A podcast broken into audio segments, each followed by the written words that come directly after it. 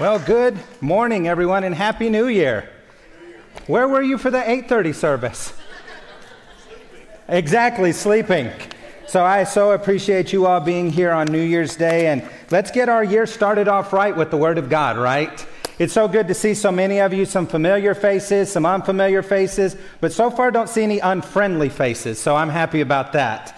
And so, uh, if you brought your Bibles, I want you to go ahead and get your Bibles out. If you like to use a hard copy Bible, please go ahead. If you use a digital Bible, I want everyone to go to the book of John, chapter 8. John chapter 8. I'm going to encourage everyone to take notes. Statistics show that you remember 10% of what you hear. 50% of what you hear and write down, and 90% of what you hear, write down, and speak. So oftentimes people say, What'd you get out of church? Nothing. Well, were you on Facebook and Snapchat and TikTok? No wonder you didn't get anything out of church.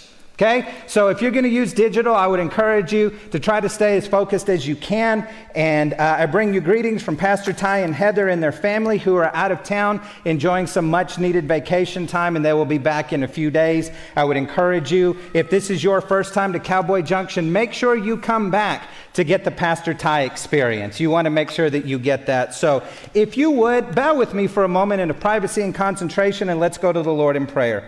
Heavenly Father, we thank you for this time, Lord.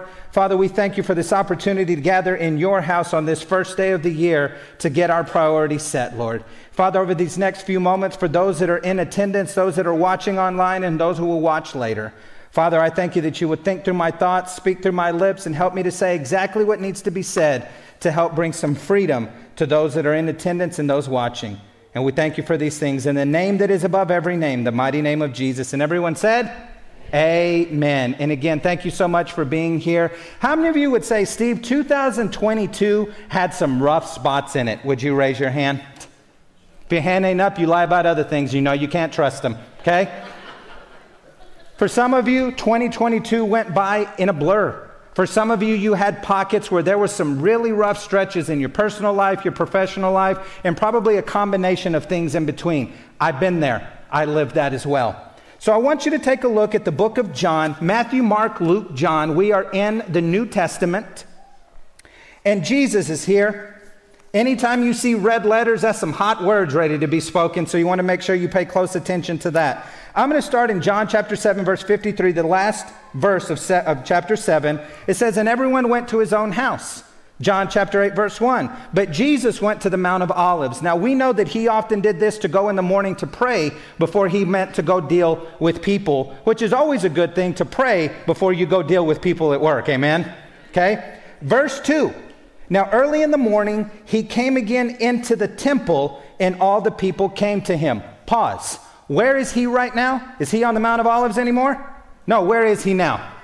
In the temple. 2023 version is also known as Where is He? He's in church. Okay? Jesus is in church. And he and all the people came to him and he sat down and he taught them. Okay? Then the scribes and the Pharisees brought to him a woman caught in adultery. And when they had set her in the midst, they said to him, Teacher, this woman was caught in adultery in the very act. Time out. Let's pause. Let's pretend that Jesus Christ himself is now at Cowboy Junction Church on January 1st, 2023 at 9924 North Catchings Road, Hobbs, New Mexico 88242 instead of me. And he is here. The Bible says he's sitting down and teaching the people. This is him instead of me, crouched down teaching the people. And then all of a sudden, the doors swing open and a half naked woman is brought right here in front of Jesus, in front of all of you, in all her birthday suit. And then they said, We caught her doing something. Paints a different visual, doesn't it? Because oftentimes when we read this parable, like I did before I started studying for this, I always had this visual that this woman was out in the field somewhere, that Jesus was in the field and that they brought her in there. But no, they brought her inside the church to try to publicly shame her.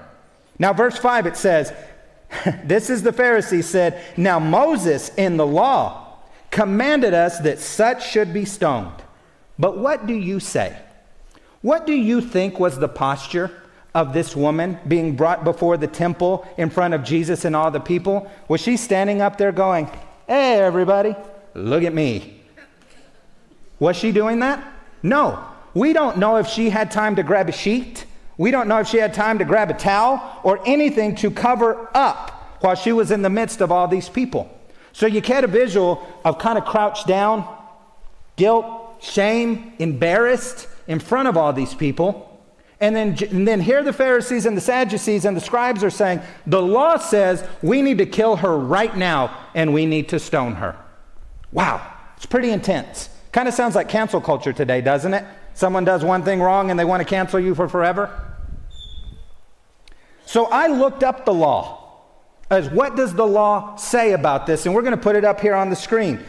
Leviticus 20, verse 10 says, If a man commits adultery with another man's wife, with the wife of his neighbor, both the adulterer and the adulteress must surely be put to death. They want to quote Moses, this is the law. Deuteronomy 22, verse 22 says, If a man is found lying with another man's wife, both the man who slept with her and the woman must die. So if we're quoting the law here like they're doing, who is missing from this picture? The man. Where's this home dude at? They got the lady here cowering down in shame. Where's the dude? Because we want to quote the law, right? She did wrong. But according to the law, the man should have been there with her. Where is he? Maybe he was one of the ones levying accusations. Maybe he was in the crowd too, going, Yeah, tell her. Tell her what she did wrong. But how come we never stop to talk about the Pharisees, where the Bible says that she was caught in the act of adultery? What were they doing?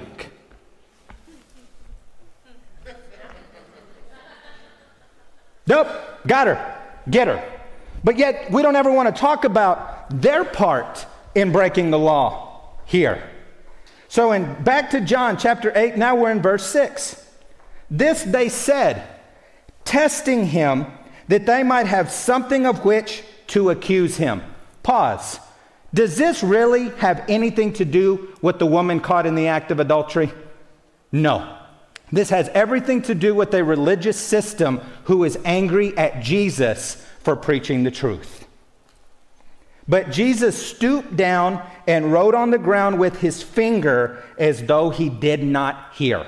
Okay? Catch a visual of this. I want you to imagine, take a look at all the people around you in here. Imagine if all of you were screaming at me at the top of your lungs. Kill her! Stone her! She deserves to die. Did Jesus acknowledge their hate? No. What did he do? This is incredible. He stoops down and he starts writing in the dirt. And the Bible says he acted as if he didn't even hear them. Now, if you've got children in here, you know exactly what this feels like when your kid's been bugging you for 30 minutes to go to McDonald's. You have selective hearing. I want to go. I want to go. I want to go. Goes in one ear, out the other one right there, right? So here's Jesus in the outer courts of the temple. They had dirt there in the temple at the time, and he's just stooped down, messing around, writing on the dirt. Catch a visual of this. so they when they continued asking him, he raised himself up and said to them, "Okay, he who is without sin among you, let him throw a stone at her first mic drop moment. Jesus was a mic dropper. He could say things in one line that just made you go, dang. Verse 8. And again, he stooped down and wrote on the ground. So he said what he needed to say. He said, All right, if none of y'all ever done anything wrong, go ahead and throw the first stone. Went back down, writing in the dirt again. This is an incredible scene. So there he is, stooped down. Verse 9 then those who heard it, being convicted by their conscience, went out one by one, beginning with the oldest even to the last. And Jesus was left alone, and the woman standing in the midst. Verse 10. When Jesus had raised himself up and saw no one but the woman, he said to her, Woman, where are those accusers of yours? You know what you got to love about Jesus? He's the only one in human history that can get away with calling a female woman and not get slapped in the face for it. Woman, where are your accusers? Has no one condemned you? She said, No one, Lord. And Jesus said to her, Neither do I condemn you. Go and sin no more. So when she was wrongly brought in and thrown in to be embarrassed and shamed, what was this woman expecting when she was thrown in front of the temple, in front of everybody? What was she expecting in the next 30 seconds? Death by stoning. Imagine how gruesome of a death that is that you are cowered in the fetal position, trying to cover yourself up through your nakedness, and you will die by boulders being thrown on you. It's brutal. So there she is, crouched down. She can hear all the accusations. But yet there's this rabbi, this teacher, playing in the dirt right next to her. It's writing on the ground. Many theologians have tried to guess what Jesus was writing on the dirt. Many have speculated that he was writing the sins of the people who were accusing her. But the God that I serve doesn't keep record of wrongs. So I doubt he was writing sins down. You, can I tell you what Steve Sauceda's version of what I think he was doing? He was writing the scores of the Dallas Cowboys. No, I'm just kidding. He wasn't doing that. He was probably stooped down doodling as if to say, Are you done? Are you done? Because I got something to say. And then notice this is so key. They started to leave from the oldest to the youngest, and then Jesus raised up, saw no one but the woman. So I want you to catch this here. When you are in the darkest season of your life, even if you're guilty, even if you have done it, when everyone has abandoned you, when everyone has walked out on you, when everyone has turned their back on you, and you wiped the mascara and the tears and the hair from your eyes, and she looked up, who did she see? One person Jesus. And that still rings true today in 2023 when all seems lost and the accusers are coming for you, and you look up, who is still standing there? Jesus. So, woman, where are those accusers of yours? Has no one condemned you? She said, No one, Lord. And Jesus said to her, Neither do I condemn you. Now go and sin no more. Anyone in here ever been in a pit before? I have. Sometimes of our own doing, or sometimes something that's been done to us. It's a little bit of both. How many times have we ever let, been in that pit and we said something like this I deserve this? I deserve to be in this dark place because I've sinned we get this twisted, inaccurate interpretation of the gospel that somehow self infliction and self pity, guilt, and shame can do us some good. Wrong. It does you no good. It actually makes it darker. Do you know what shame is like? Shame is like a mushroom, it grows in darkness. Mushrooms grow in darkness. And the longer you keep it hidden, the more it begins to take control over you. So, the way that you do it is you start to shed light on it. But it should be noted about something. Jesus never once, while the men are accusing her, they, he never brought up her sin. Not once did he go, Did you do this? I mean, you can tell me, it's just you and me. Did you do this? Did she know that she had done this? She was guilty. But there was only one way that this woman was going to get out of this situation alive. And you know what that is? Jesus. Jesus was the only one who could get there out. How many of you have ever heard this statement? Maybe you've made this statement. If this is you, keep your hand down and no one know we're talking about you. You ever heard this statement? Steve, I just like to tell it like it is. I'm just brutally honest. What you see is what you get. So put this next statement up there for me. Those who boast about being brutally honest are usually more brutal than honest. They focus on the hurtful instead of the truth.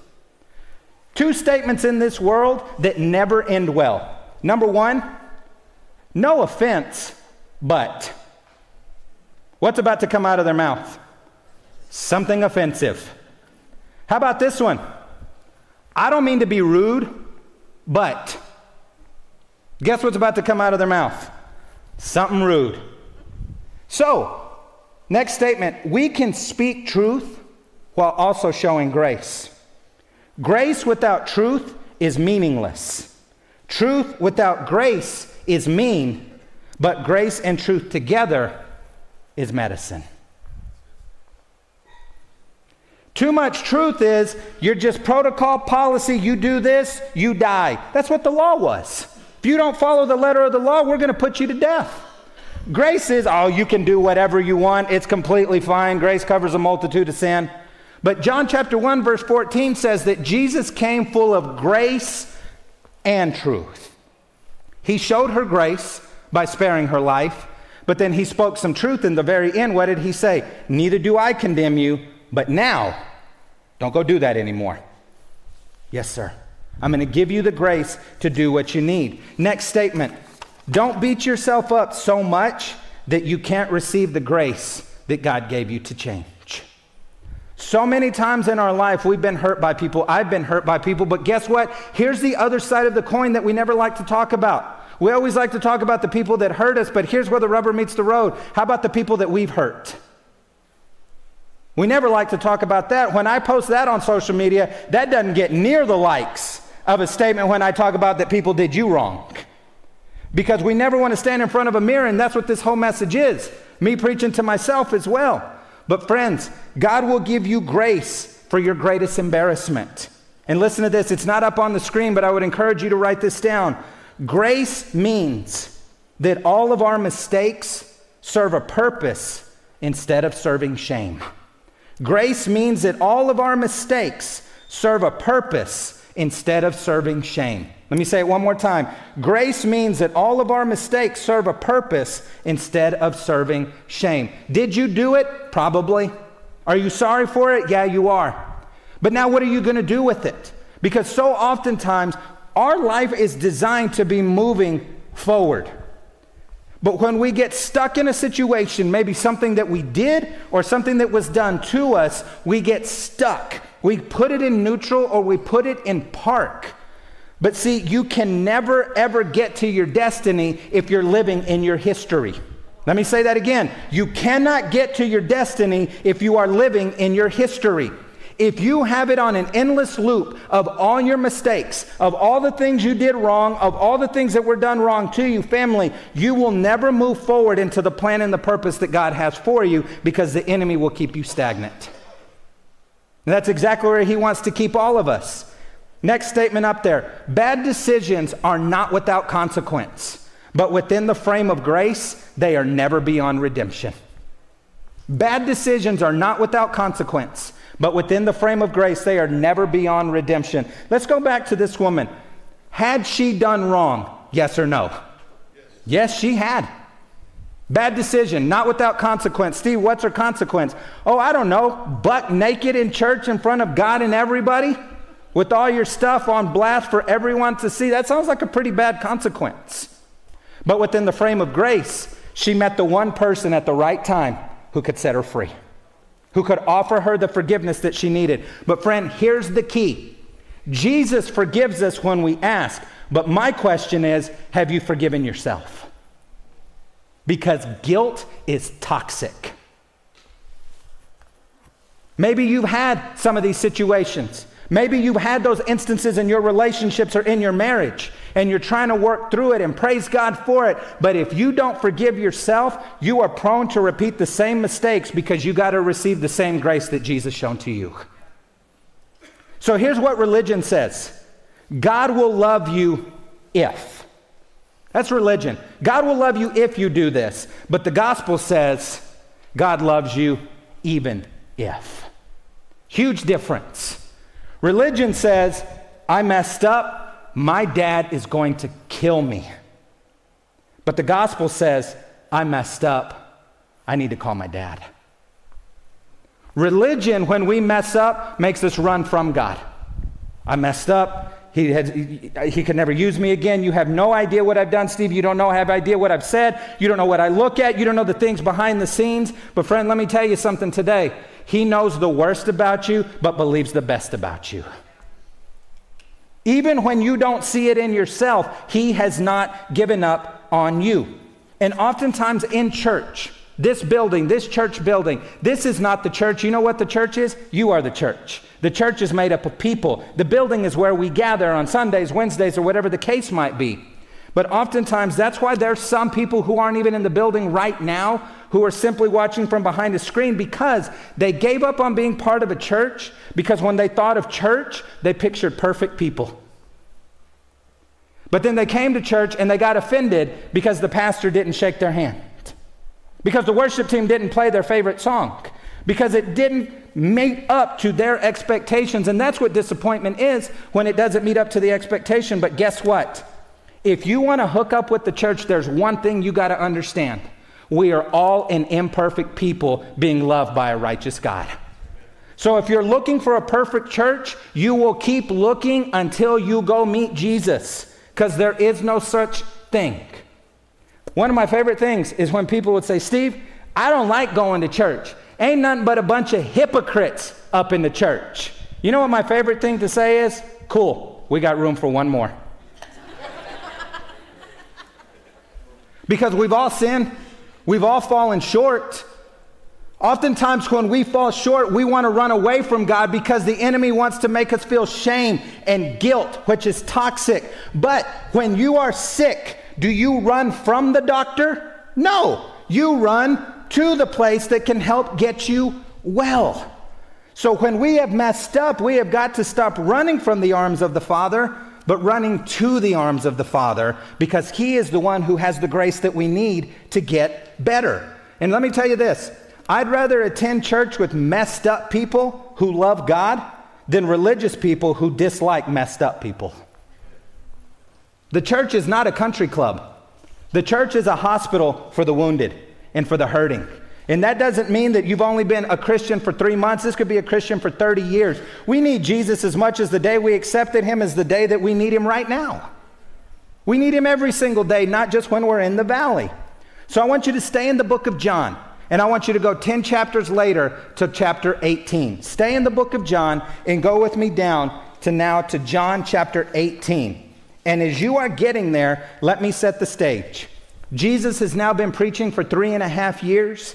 He's got his band of disciples. He started with 12, then one went a little crazy named Judas, so now he's got 11. And he's been telling his disciples for three and a half years hey, the reason that I came was to die for your sins. They're going to arrest me. They're going to murder me. They're going to hang me to a cross. But don't worry, in three days, I'll be back. And the Bible records 27 different miracles that he did. These 11 men saw this man walk on a tempestuous sea. He walked on water. They saw him raise a young girl from the dead. They saw him take five loaves and two fish and multiply it to feed about 15,000 people. But yet, when he died, they were like, oh, game over. I guess we got to go home, even after everything that they had seen. But let's show a little bit of grace to the disciples because don't we get in doubt just as much as they do? God says, trust me, but then we're like, how? When? ¿Cómo? For those Spanish speakers. How are, we gonna, how are you going to do this?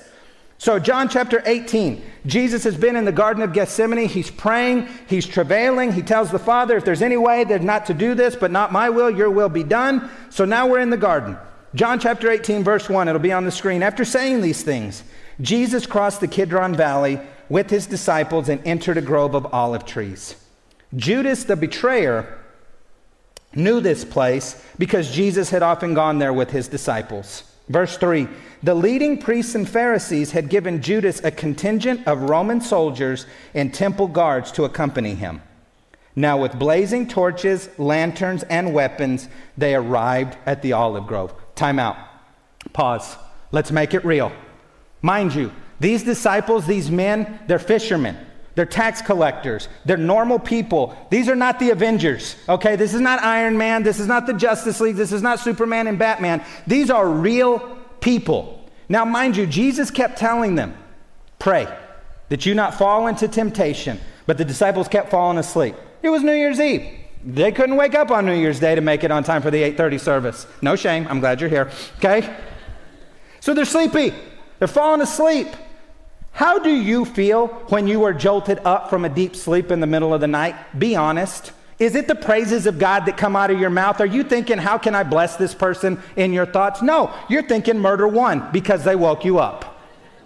You got nasty breath. You got crust in your eyes. It's all dark. You ever been in a dark room and then they shine the light on you? Sure, you have. You're like, oh my God, it's like these lights that are on me right now. That's exactly how it feels. Now, mind you, you're the disciples and you're asleep, and Jesus is over there literally praying for his life because he's about to be murdered.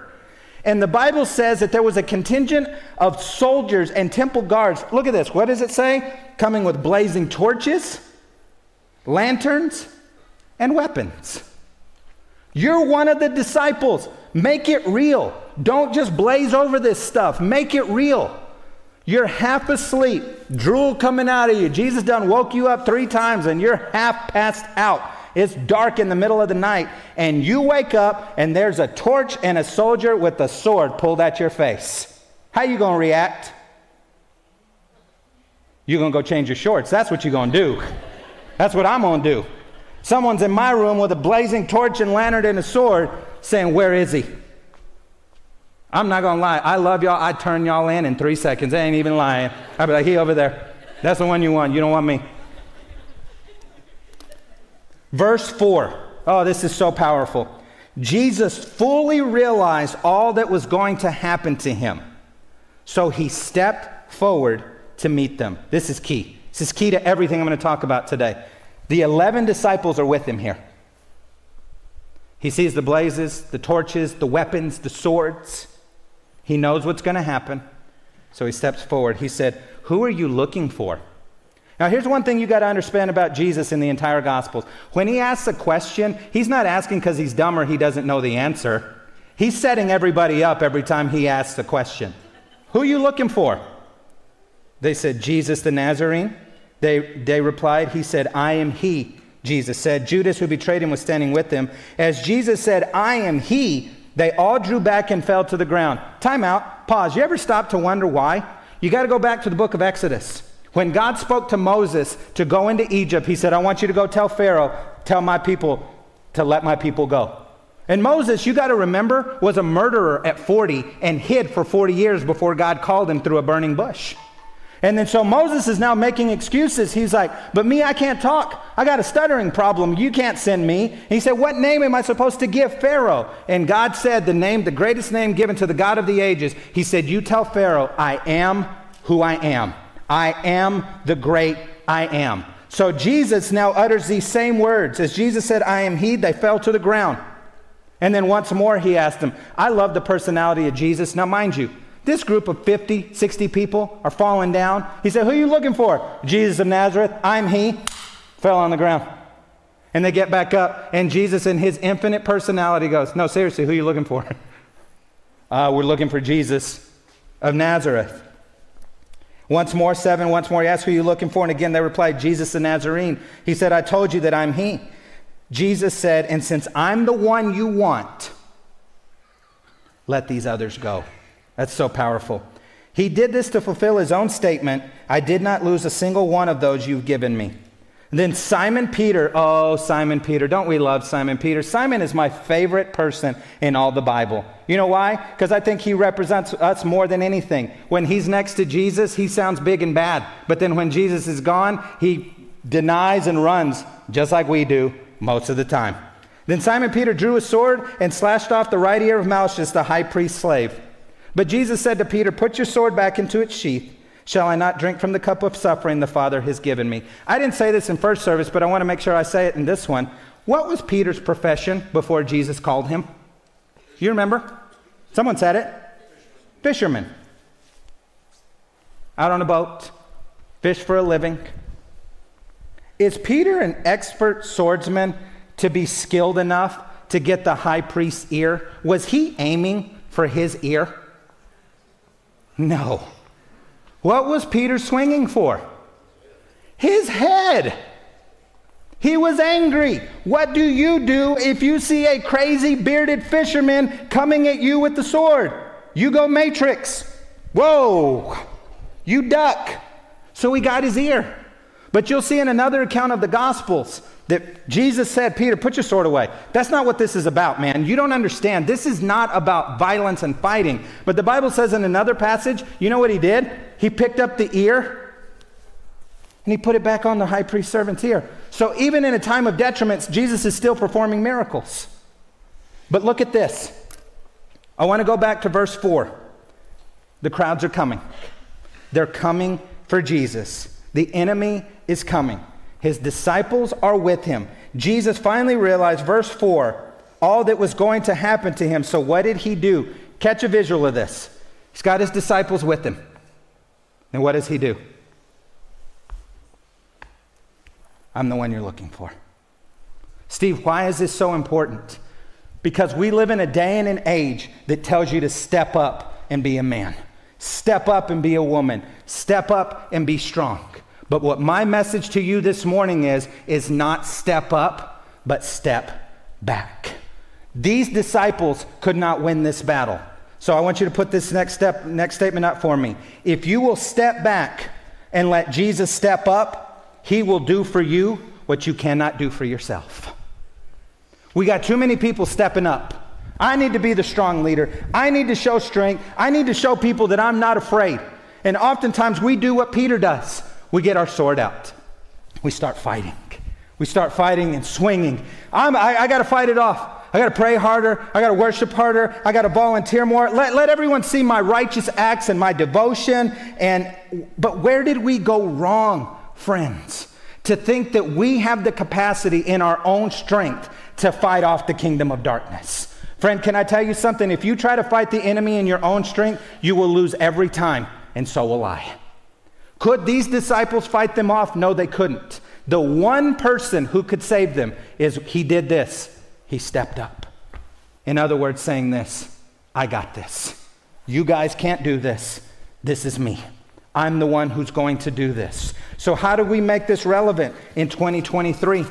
When the enemy comes, and he will, if you are a child of God, if you have accepted Jesus as your Lord, when the enemy comes and says, I've come for the depressed one, I know he's back there. You got to let Jesus step up and go, I got this. I'm coming for the anxious one. I'm he. I'm coming for the adulterer. I'm he. I'm coming for the drunkard. I'm he. You got to let Jesus do for you what you cannot do for yourself. James chapter 1 verses 19 and 20. This is such a great verse. Understand this, my dear brothers and sisters.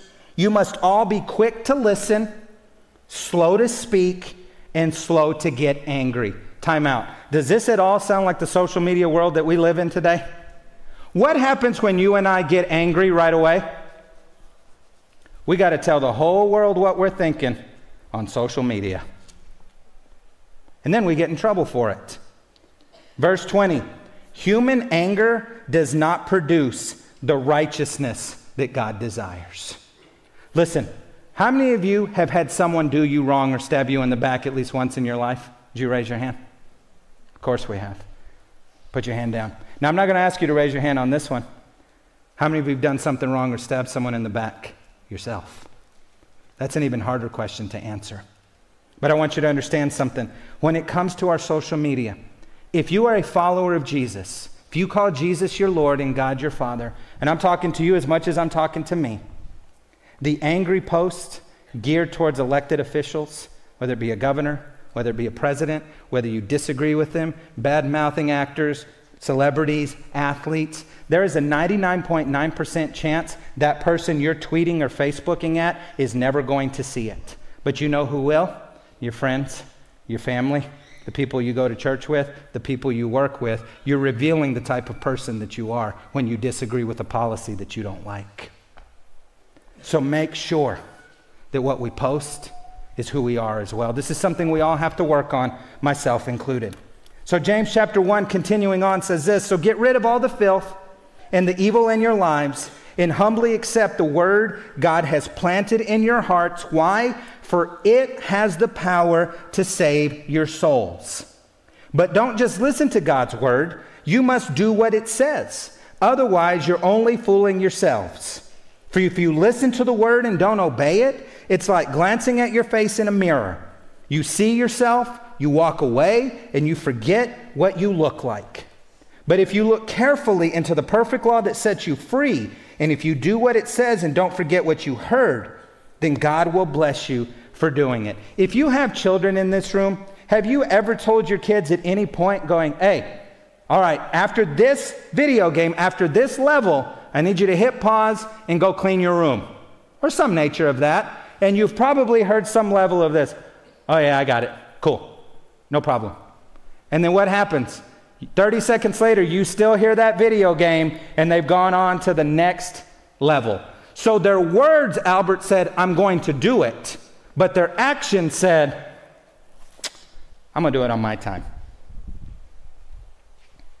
Next statement to have confidence in God's promises, but not commitment to his process, is delusional. That's reading the word, reading the word, coming to church, podcast, devotional, but then never applying it to our lives.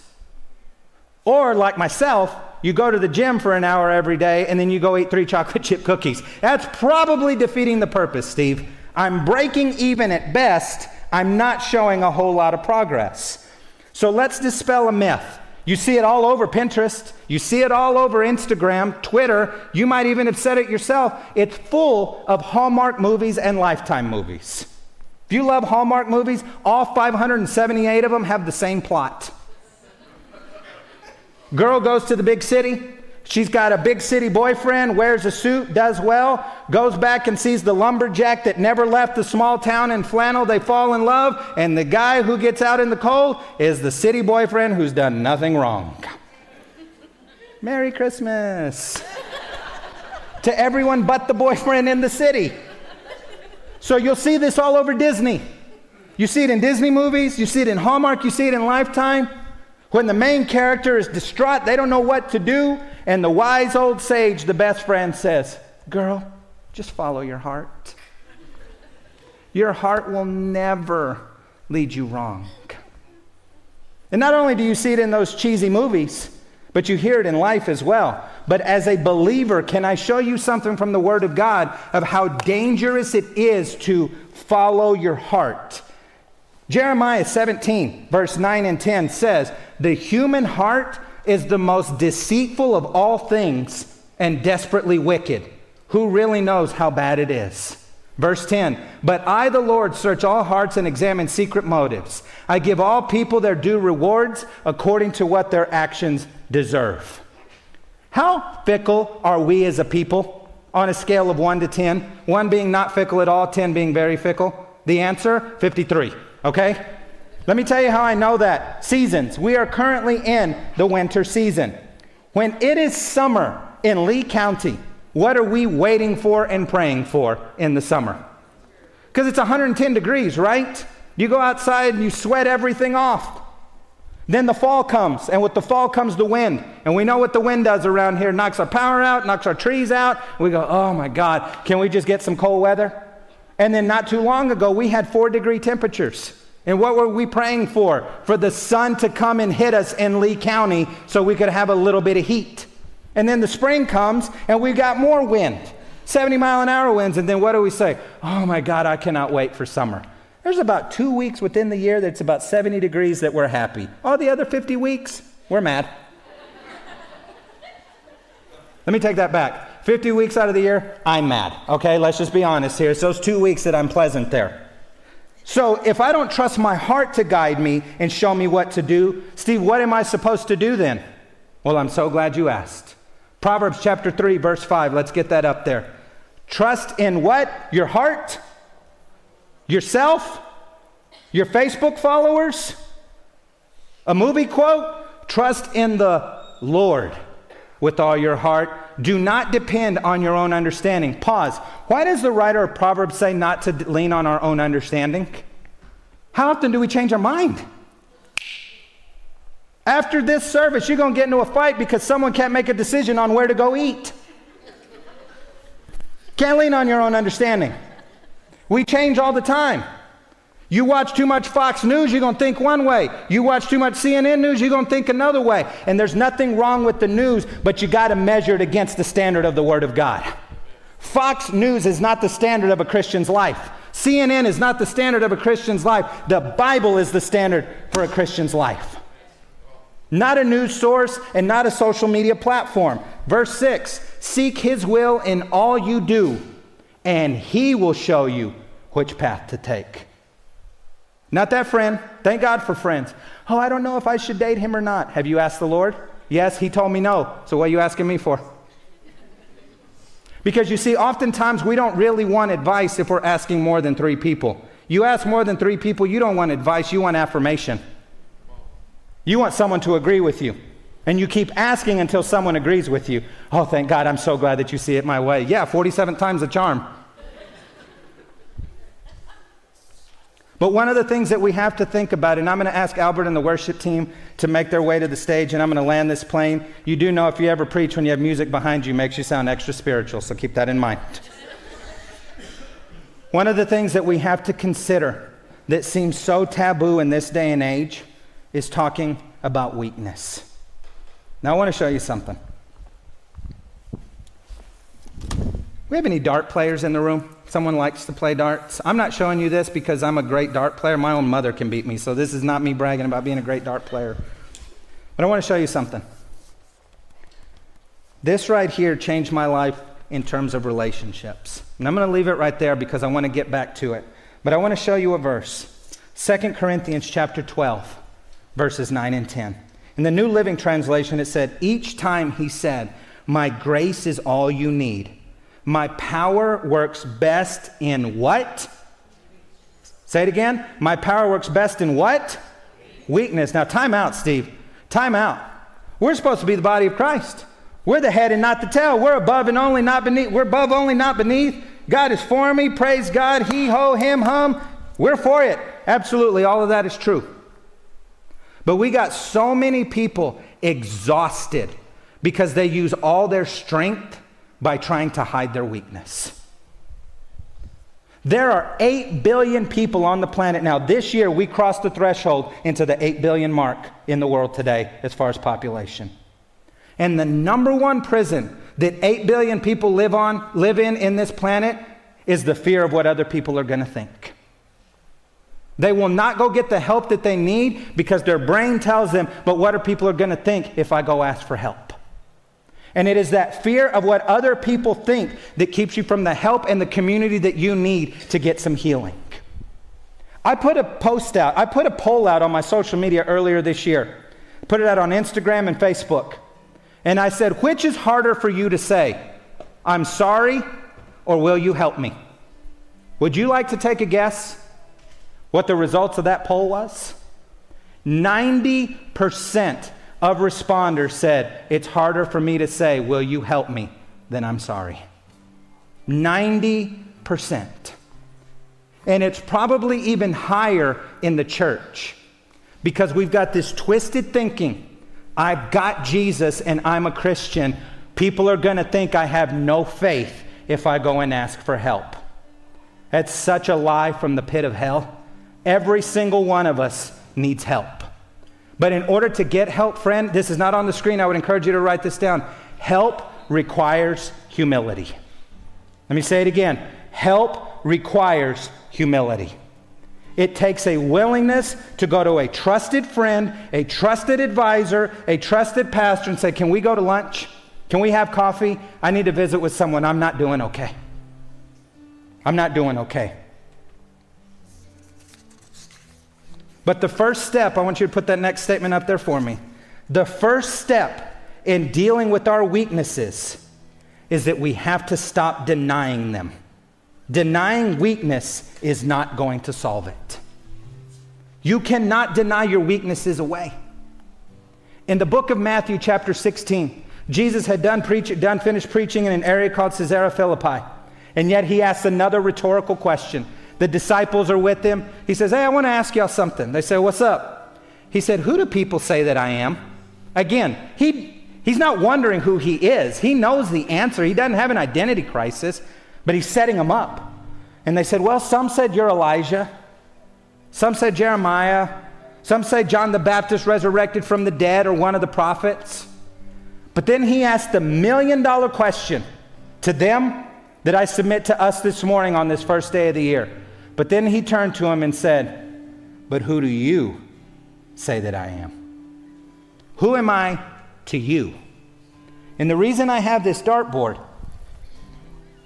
is where does Jesus land on this dartboard of your life? Is he in the outer ring? Is he maybe a little bit closer? Maybe this ring? Because you see, when I'm going through a hard time and I'm struggling, Russ, I got two to three people right in here. And that's all that's supposed to fit in here.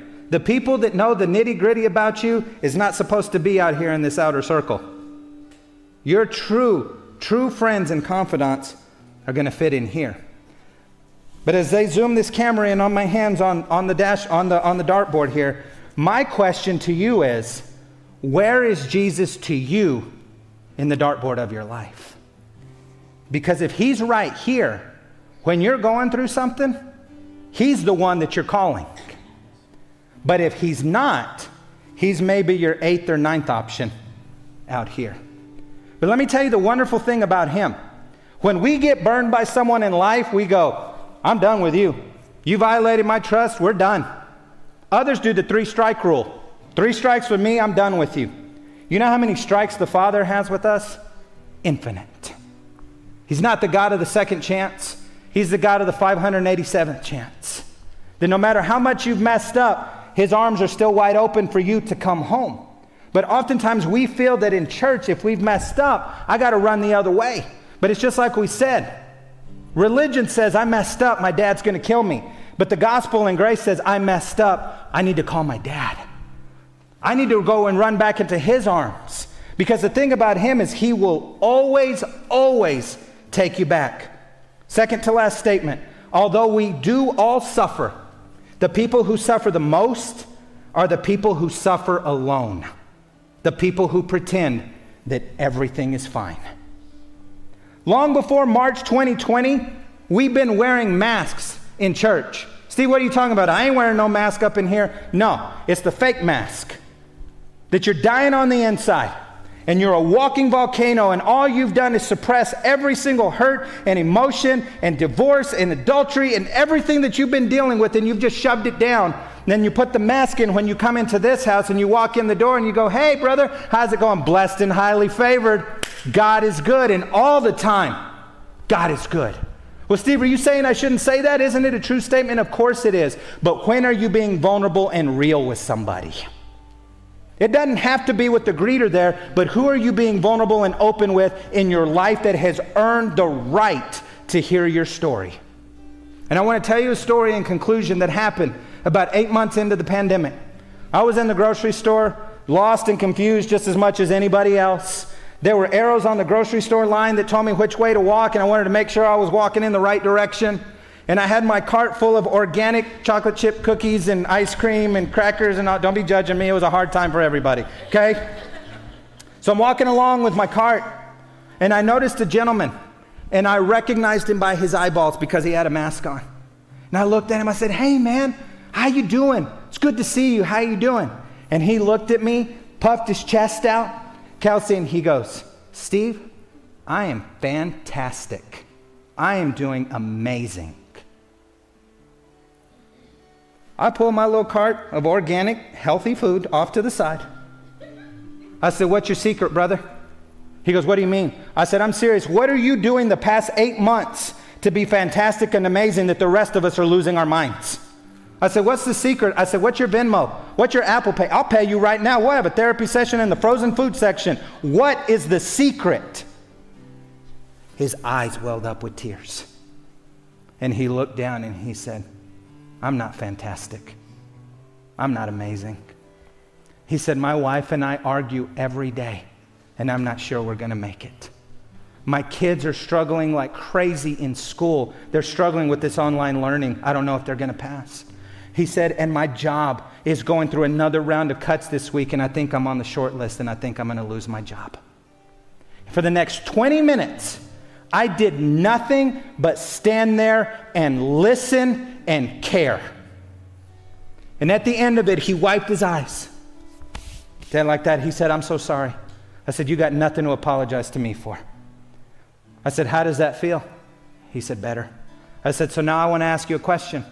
I said, How you doing? He said, I'm not okay, but I'm going to be. I said, Doesn't that feel better? He said, But yes, Steve, but the difference is people would just ask, How you doing? and they keep on going and they never stop to listen. I'm no hero. I just took a moment to do that. And as we close, I want you to understand something. It's a math ratio called two to one. I want you to take both of your hands, put them on your earlobes like this. Whether you got hanging earlobes or they're attached to your head, grab them things. How many ears you got? Two. Now I want you to put your hand right underneath your mouth. How many you got? So that means by design, we were designed to listen twice as much as we talk. These never close, but this can. But in our day and age, we get it twisted. We talk twice as much as we listen, and we wonder why we never learn anything about anybody. You want to learn something about someone and care about them? Ask a question and then be quiet. You don't have to fix their problems. Because so many times in the church, they try to tell you their problem and then you try to solve it. It's the same as well meaning Christians who are at a funeral and then they say, Oh, God just needed them. They got their angel wings. Shut up and just love on them. Hold them, hug them, cry with them. Well, Steve, no one does that for me. The Bible says you will reap what you sow. If you start sowing seeds of friendship, you know what you will reap? Friendship someone caring about you. When's the last time you reached out and said, text and said, hey, brother, thinking about you. You doing okay? Sis, you came up in my mind. You doing all right? Well, Steve, what if they don't tell me the truth? That's not your responsibility. Your responsibility is simply to reach out and be a friend. Show them that you care. So many times we see all these celebrities. The Twitch, the guy, the DJ for Ellen, 40 years old. Every day on his Instagram would post dancing videos with his wife. 40 years old, 12 days before Christmas, walked down to a hotel and took his life in a bathtub. 12 days before Christmas, multimillionaire, celebrity. People will say, Why? I don't know why. I don't know the man. But so often in the church, we'll tell someone, Hey man, you got a broken arm, let me pray for you. You got cancer, we're going to believe God, we're going to pray together. But then all of a sudden, when we say we're struggling mentally and emotionally, now you got the plague. And now no one wants to pray with you. Why? Struggling up here is no different than struggling with cancer. If it's a struggle, it's a struggle. And you got to be able to open up to someone and say, I need help. Final statement Jesus transcends and is above all generational traits and tendencies. So many times when I'm out on the road, if I'm talking about generations, I'll have those of an older persuasion come up to me and say, Steve, these young people, man, they're soft. They're snowflakes. They got no work ethic. They're lazy. They're entitled. And all they ever want to do is talk about their feelings. They just want gold stars for getting a good job. But do you realize when it comes to mental health, this current generation of Generation Z is 75% willing to open up about their issues than their grandparents are. And you know what I say to the young people willing to open up about how you are not doing okay? I'm proud of you. Because help requires humility. And friends, let me tell you something in this social media driven world God cannot bless who you pretend to be. God doesn't bless your avatar or the profile that you create for everyone to see. He sees the real you. Remember Jeremiah 17 9. Don't trust in your heart. That thing is wicked and deceitful. You got to trust in the Lord. Think about this. Think about this dartboard. Next time you play darts, you're going to think of this Asian. What's a Asian? A Mexican who could pass for Asian. Going to mess you up on this dartboard for the rest of your life. Where do you want Jesus to be on this board for you? Let me tell you something. He'll love you out here. He'll love you here. He'll love you here. He'll love you anywhere on this board. But to get the full extent of that relationship, you got to let him into that nitty gritty, into those things that you've never told anybody else. Because so often in this world, we tell ourselves, I just got to be a man. I just got to be a woman. Got to put my big girl pants on and I got to handle it. Some of you might be, and this just came to me by the Holy Spirit right now. Some of you are dealing with a court case right now. I have no idea who I'm talking to. And you are at your wits' end, having no idea which way it's going to go, as it's going to affect you, as it's going to affect your family or your children. And my word to you, to that person or persons today, is you got to step back and let Jesus step up. When you leave it at the foot of Jesus, don't go pick it back up like we're prone to do. I do that. Jesus, I'm going to trust you. Put it right there. And then I start my stopwatch. All right, God, go.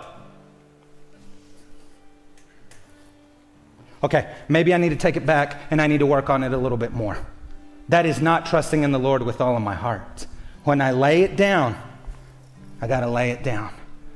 But then, I, then we would say, God, it's too late for me. And this is where God whispers, we don't operate by the same watch. My ways are higher than your ways. My thoughts are higher than your thoughts. Every head bowed and every eye closed. Heavenly Father, we thank you for this day. Father, I've delivered this message exactly as your Spirit gave it to me. Now, with every head bowed and every eye closed, I would be remiss in not giving you an opportunity to accept Jesus as Lord. You've been hearing me talk about this man who rescued a woman caught in the act of adultery. You heard me talk about a man who stepped up and saved his disciples. A man who says, I'm strong when you're weak. And perhaps you've never made a public declaration of faith to say that I believe in my heart that Jesus is Lord and that God raised him from the dead. This chance is yours. I'm not going to embarrass you, but I am going to ask you to do something. If that person is you, man, woman, boy, girl, male, female, if you're in this room and you say, Steve, I have never accepted Jesus as my Lord and Savior, but I want to today. On the count of three, I'm just going to ask you to slip your hand up right where you are. One, two, three. Say, Steve, I've never accepted Jesus, but I want to today. Praise God. We're all family in the house. Call number two before the worship team takes us home. You would say, Steve, this message is for me. While I may not have committed adultery, I am guilty of some things, and I've been beating myself up over it. Steve, I'm like Peter. I've had my sword out and I've just been swinging and fighting and just getting angry, thinking it's going to solve my problems. I just got to be strong. But you would say, Steve, I got to get weak in order for him to get strong. I got to step back so he can step up. In whatever area of your life that that might apply to you, if you'd say, Steve, would you pray with me? The count of three, I'm just going to ask you to slip your hand up right where you are. One, two, three. No hesitation. I see those hands. Praise God. I see that hand. I see those hands. I see that hand. Praise God. You can put your hands down. For those of you who didn't raise your hand or those that should, let me pray this over you. Heavenly Father, in the name that is above every name, the name of Jesus Christ, for those that raised their hand and those that wanted to, Holy Spirit, I ask that you would give them the strength and give them the courage and teach them to begin how to step back and trust you more in that area of their life where they're struggling. Jesus, you see what we don't see. You see the hurt. You see the damage that's been done. You see the guilt and the shame and the embarrassment that has been plaguing them all throughout the year. But Father, we declare January 1st, 2023, that it ends today. We thank you for your grace that breaks the bounds of shame and embarrassment. We thank you for the grace and the power that breaks the chains of sin over the people in, in here and those watching online. Father, I thank you that they didn't come to hear me, but they came to hear and receive a word from you. And we declare that beginning with this first day of 2023, that they will choose to be weak and let you be strong and take a step back while you step up. We honor you and we thank you for it in Jesus' name. And everyone said, Amen.